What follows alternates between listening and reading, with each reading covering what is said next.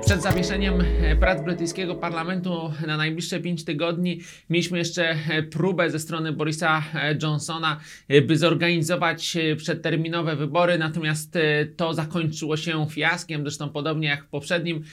przypadku cała opozycja plus część rebeliantów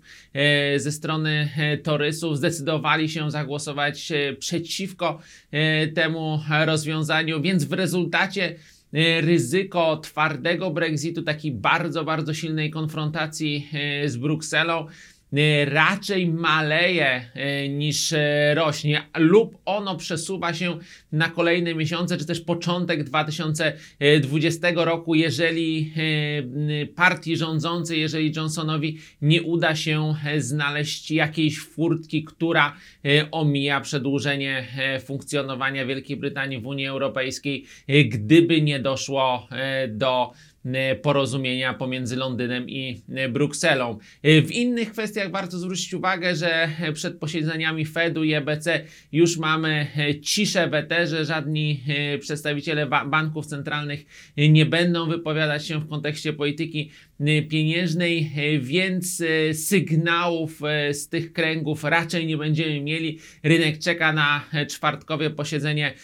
EBC. Jest część głosów, które, czy część opinii, czy część przecieków, które sugerują, że być może nie będziemy mieli jakiegoś pełnego takiego pakietu stymulującego ze strony EBC, być może tylko wybrane jego elementy. Natomiast wydaje się raczej, raczej, że ten przekaz będzie stosunkowo